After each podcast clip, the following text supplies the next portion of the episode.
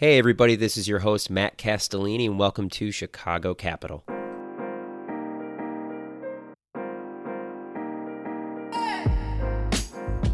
I could not be a bigger fan of the company and founder at the heart of this episode. I think it's one of the most exciting growth companies in the country and an amazing representation of the Chicago startup ecosystem and growth mindset. David Rabie grew up in Southern California and first arrived in Chicago in 2013, a newly minted Booth MBA student. Throughout the course of his time at Booth, David pursued a variety of entrepreneurial projects that kept him busy along with his studies. He had an extremely full plate, but he still wanted to maintain a healthy lifestyle, and that meant cooking at home. David grew up eating home cooked meals for dinner and desperately wanted to maintain the habit during his time at Booth. However, he looked around at the market and realized that nothing truly solved the pain points of a modern professional or consumer who wants a convenient and quick home cooked meal. It was there in his apartment in Chicago that the idea for Tovala was born, and the rest was history. Tovala has grown over the years, most recently raising a 30 million Series C investment. The company has seen its share of turbulent times and home run successes. Through it all, David has served as co founder and CEO, and he joined me to talk about the recent successes that Tovala has had in the wake of COVID 19. We also dig into the current state of the meal kit market and his thoughts and perspective on the Chicago startup community. I hope you enjoy this conversation as much as I did. And with all that said, here's my conversation with David Rabie, CEO and co founder of Tovala.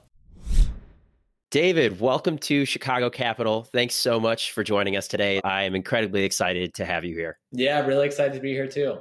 So I figured we could just dive right into the main course of the conversation and have you walk listeners through the story and the genesis of Tovala. And just to forewarn you, I do have a few more food puns in my back pocket. But yeah, we'd love to hear the background about Tovala. Yeah, that sounds great. Uh, so I, I was uh, sitting in an apartment very similar to the one you're in now. Uh, maybe let's see, it's 2021, seven years ago now. Um, cooking for myself using the oven, uh, the stovetop, and this countertop steam device that I had, and feeling frustrated that I needed all these appliances to make one meal and that it was taking me so long and I'm coordinating the timing and temperature and all these things and had this moment of, you know, there's got to be a better way to do this. Um, and that was the, the very first genesis. And as I started talking to more people and getting feedback on the idea, quickly realized that the problem is more than just the cooking piece and is actually, you know, the beginning of the journey from planning to shopping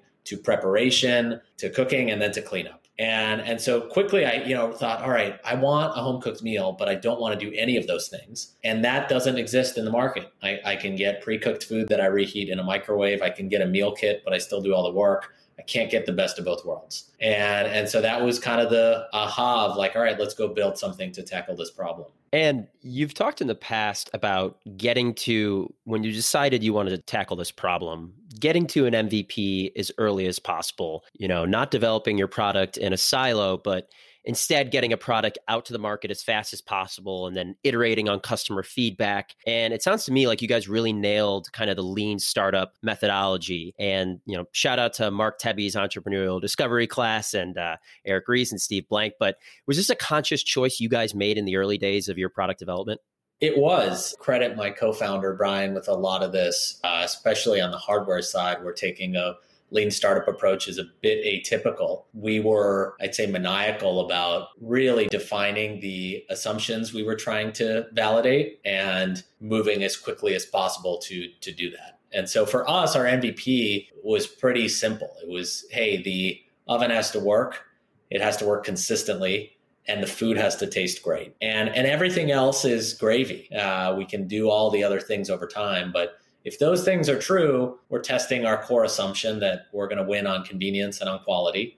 And, and then we can kind of learn and iterate from there. And who were your early customers that you were first looking to target? Was it working professionals? Was it young moms? How did you guys think about those early customers and how has that sort of evolved over time? Yeah, so we we did a Kickstarter campaign about a year before we launched. And so we got a, a pretty wide swath of the population of, of early adopters. I think that's kind of the general characteristic of, of people on Kickstarter. Um, and then it took us a long time, I'd say, to like really hone in on our target customer. And in many ways, this was a a mistake that we made. I think we had so many different types of people using the product, different age ranges, demographics, use cases, and we struggled to pinpoint who exactly we wanted to go after and, and be bold and, and say, hey, we're going after this customer and, and you know we'll probably get a bunch of others, but we were not as pointed as I think we should have been. And, and that was a mistake. And and we we we chose a few different lanes that ended up being wrong but i think kind of high level it took us a while to get to the the muse customer that we speak to now that that i think works quite well. Yeah and i'm, I'm curious about your go to market strategy over time. What marketing channels were most effective for you early on and what channels have you relied on as the company has matured and as it's grown? Yeah early on our biggest driver was press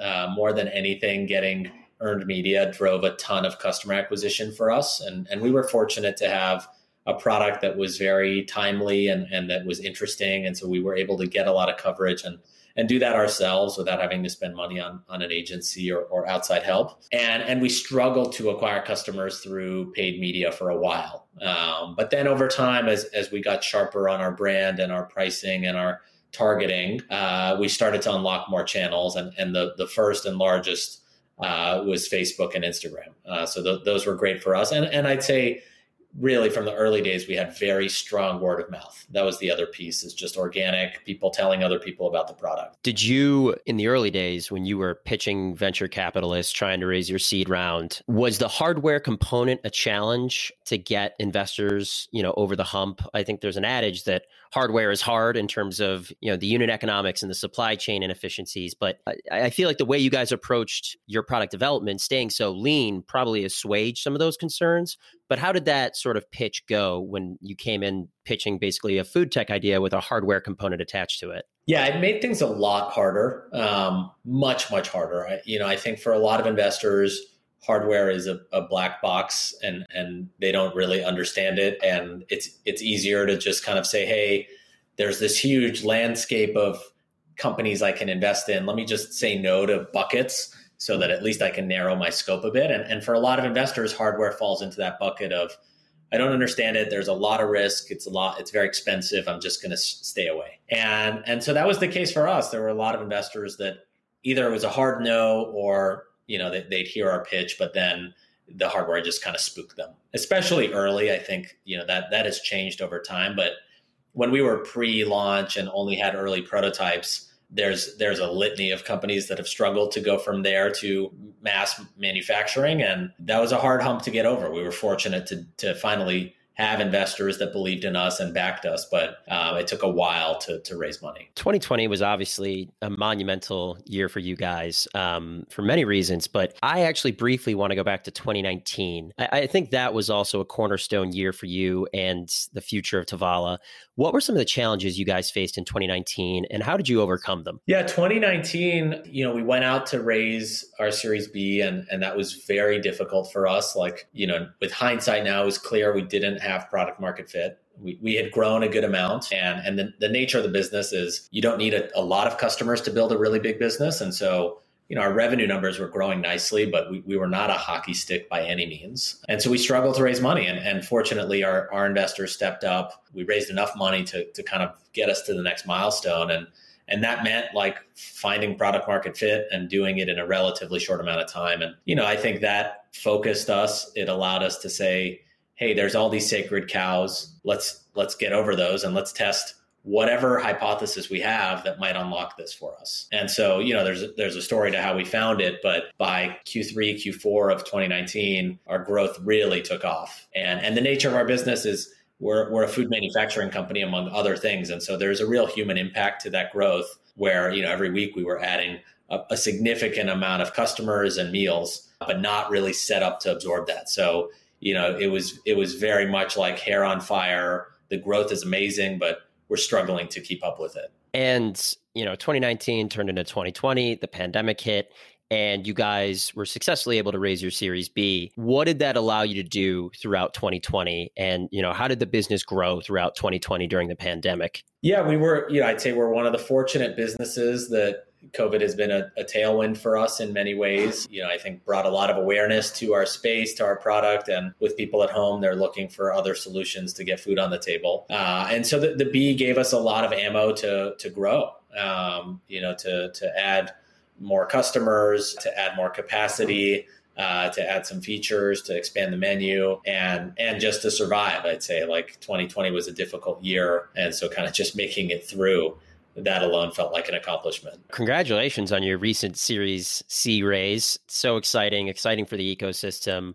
Was the plan always to raise another round so soon after the Series B? No, not not that soon. I'd say, you know, we were fortunate to have a lot of interest from investors and, and decided to act on that a little earlier than planned. And, you know, this is a capital intensive business We've known that from the the day we started it, uh, and so the opportunity was there to raise capital, and we decided to do it. And you know, as the business continues to grow, we're adding people, and we'll be adding another facility in Utah. So you know, continued scale for us is kind of the next chapter. I'm always curious about founders and how their leadership role changes over time. Can you talk about the ways in which your leadership role has changed? I would imagine being the leader of a pre seed startup is quite a different responsibility and a different role than being the lead, you know, the leader of a, a series C, essentially a growth stage startup at this point. Can you talk about how your role has changed and how you've sort of adapted to that over time? Yeah, it's a great question. I, I, you know, one of our values is, is believing in the growth mindset. And that's true for everyone in the organization, including me. And I think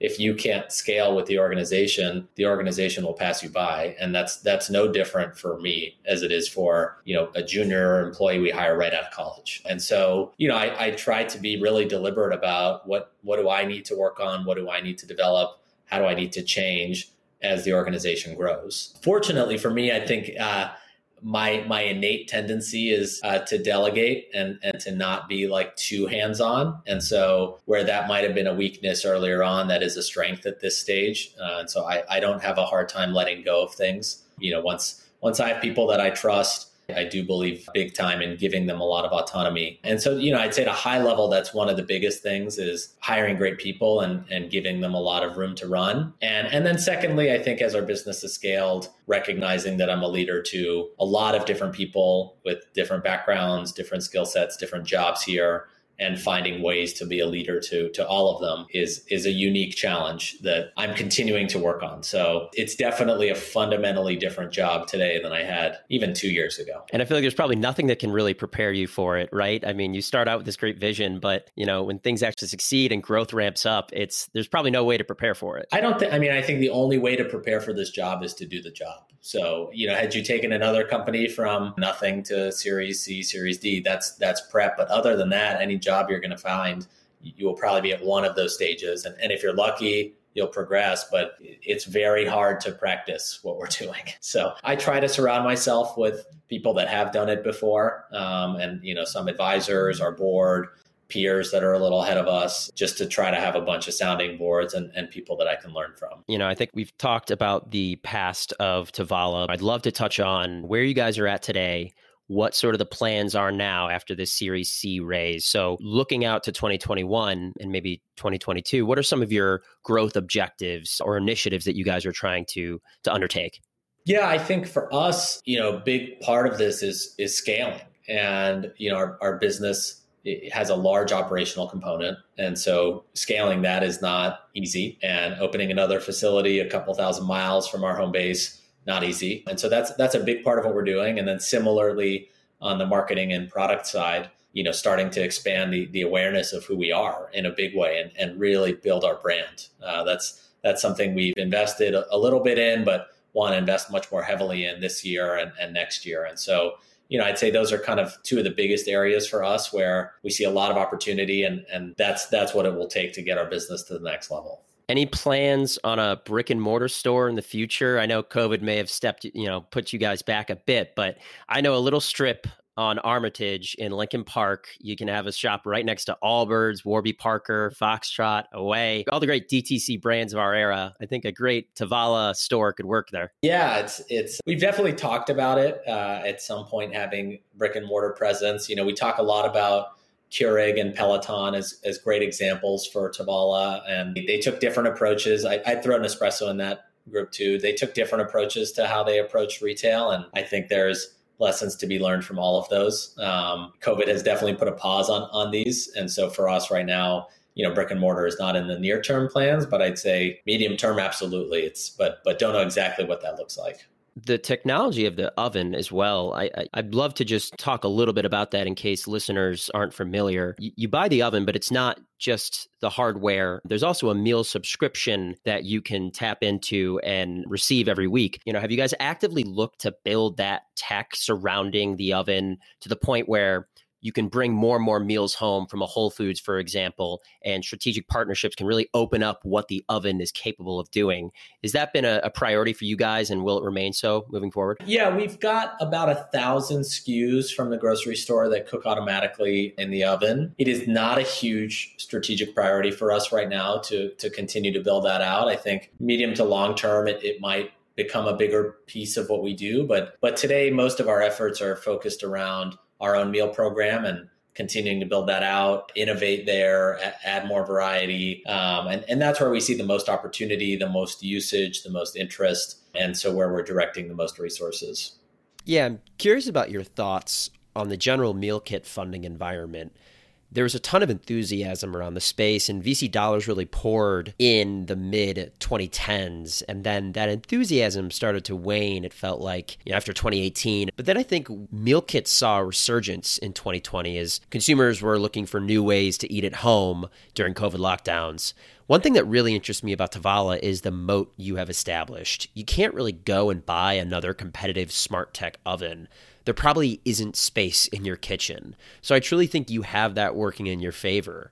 But I am curious as to your thoughts on the overall meal kit landscape. Yeah, it's super interesting. I think pre COVID, you know, there were some companies, small number, that had proven very successful in the space. Specifically, HelloFresh has done an amazing job, and other companies that, that have not done as well, whether they, they folded or required or you know valued at, at not great numbers. And then i think covid you know became a, a, boon for a lot of those businesses when they needed it. And the question now is you know what does the landscape look like coming out of covid? What will the demand be for meal kits? Will it fall off a cliff? You know i think the meal kit industry is here to stay. I don't i don't think that industry is going anywhere. I don't think it's going to be as big as some people thought it was going to be two three years ago but I think it, it's here to stay. Um, I think the prepared food and food delivery markets will be much bigger. Food delivery already is. But yeah, I don't I don't think meal kits are going to go anywhere. Do you think you guys kind of fit into the same category almost as a Peloton where consumers have really moved a lot of their lives into the house and obviously that was a result of COVID,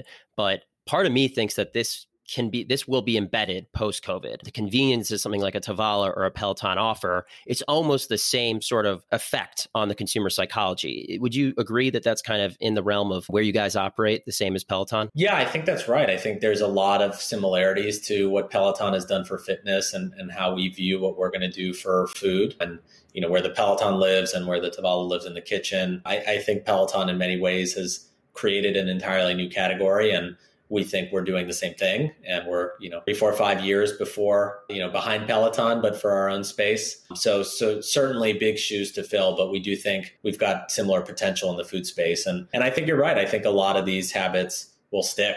Uh, there's you know there we from when we started Tovala felt like this was just a, a better way to get food on the table. And and covid or not like we still think that's true. You know we also have said we're not going to be able to combat people's you know desire to eat at restaurants or have their friends over for dinner. And i think there will be a period of time where that's the overwhelming desire for folks. But my general belief is the post covid world whatever that looks like behaviors will look like something in between pre covid and during covid. So I, I don't think we're going to see the extremes of hey people are eating 21 meals at home but i but i think people will eat at home a lot more than they did before. And i think people will continue to use their peloton bikes at home and all the raft of other services that people have discovered that are just more convenient, regardless of whether or not it's safe to leave your home.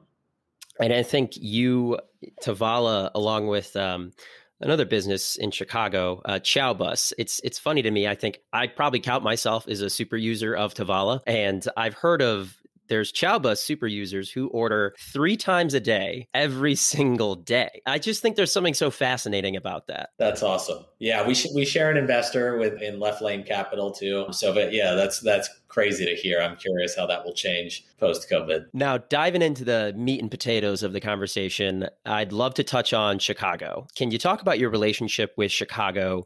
Why you decided to incorporate and launch Tovala here? Sure. Yeah. So I, I moved here to go to business school at Booth and, uh, you know, started the company while I was in school. And so at that point, it made sense. Hey, I'm in school. We're going to work on it here.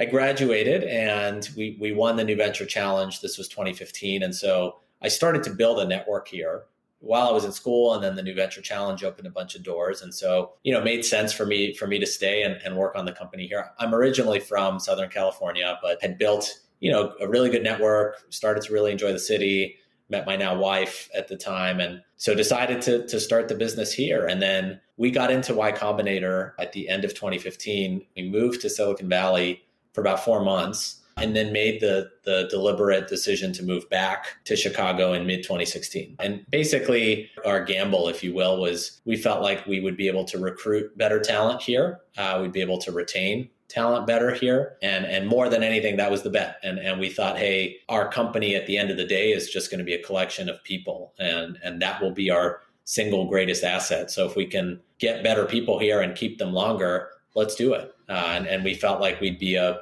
a big fish in a small pond in Chicago in many ways. And and now with the benefit of five years of hindsight, I think it was the right decision. Um, and, and certainly there are things that we missed out on by not being in, in the Bay Area, but on the whole, I think this was a good decision. Yeah, I and you know you mentioned a lot of great reasons to move from Southern California to Chicago. You forgot to mention the winters. I think that just you know test the fortitude of any startup founder. If you can handle if you can handle winters in Chicago after being from Southern California, I, I, think you can handle anything. Yes, yes. That I mean, the last year I've questioned my sanity a little bit, but um, that is certainly true. Um, that's interesting. I did not know that you spent, you know, four months in Silicon Valley. So I guess, you know, your perspective and would you say Chicago has a strong startup community today? And how has that community grown since you guys started Tovala here? Yeah, I think it's a uh, it's not a huge startup community, but it's strong, and I feel like it's very supportive. I, I definitely have a lot of peers here that I've leaned on for help and advice and introductions, and have tried to pay it forward to to companies and founders that are earlier in their journey than I am. And